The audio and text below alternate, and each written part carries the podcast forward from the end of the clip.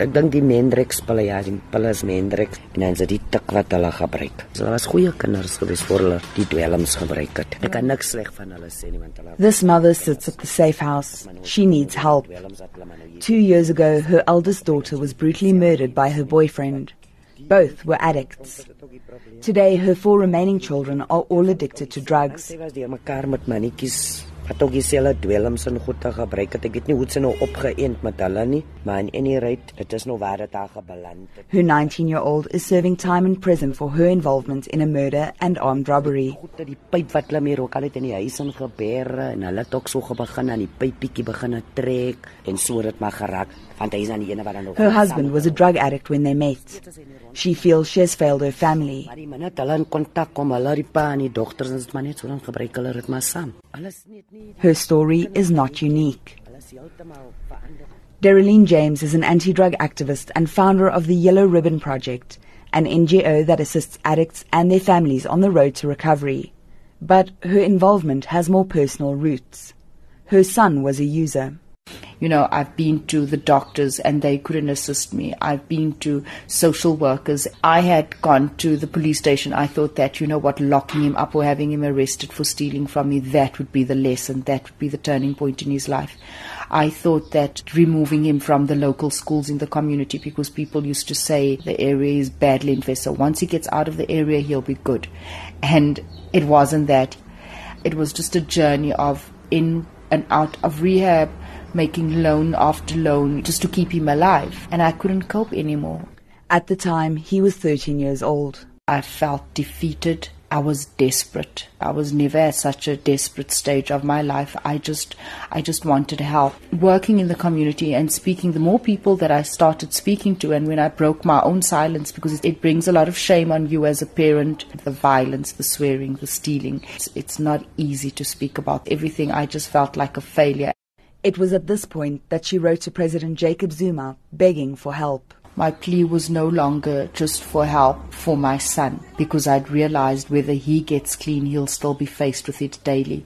My plea was for help for our community. My plea was help us have more rehab centers. Every second person that I spoke to afterwards that I would meet in the street, it was like, yo, what had happened? Did I open up a can of worms? Why was everyone so silent about this pain? I, I remember back in, I think it was 2013, 2014, I met a young girl and I'll never forget. And I asked her, why do you sell your body? Why do you sleep with guys? And she said, I'm HIV positive and I'm not going to die alone and this is why she was doing it. Her exact words, it's payback time, Auntie D. And that was scary, realizing that there are long term consequences. This needs the attention of the highest office. This needs a specialized team, a task team to sort of drive this campaign. Dereline works closely with community activist Alistair Fredericks.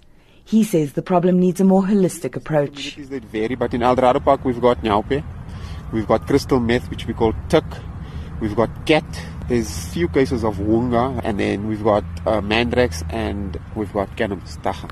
I got a major problem with tik because tik just kills our children. That's my, that's the killer, tik. Look, government has many rehabilitation centers, but I think prevention is better than cure. When you find that your crime is escalating, you don't build more prisons. You combat the crime. I think that's logic. Why build more prisons? Why build more rehabs? Why build more safe houses? Let us combat the crime. Let's combat the social ills collectively, and then we're going to find. The local drug dens or lolly lounges are a hive of illegal activity. The women here prostitute themselves for their next drug fix. And often it's the children that suffer. The day we're getting phone calls, please, there are seven kids living in this house. Both their parents are on drugs. They're not going to school. They're not eating. They're not being cared for. They're not being protected by those that's supposed to protect them. So we have child neglect because parents are on substance. We have child abuse because someone, often a family member that abuses kids because they're on substance, because they hallucinate and end up molesting these kids. You know, the list is endless, the causes of, of addiction. So it's inability to change oneself. It's a chemical imbalance, the trauma, the past guilt and hurt. You know, you've hurt so many people, you feel so guilty just thinking about it, and you sort of want to block out everything that you've done, that you've been through, and you end up and you continue using. The community is stuck in a vicious cycle of violent crime, unemployment, and abuse.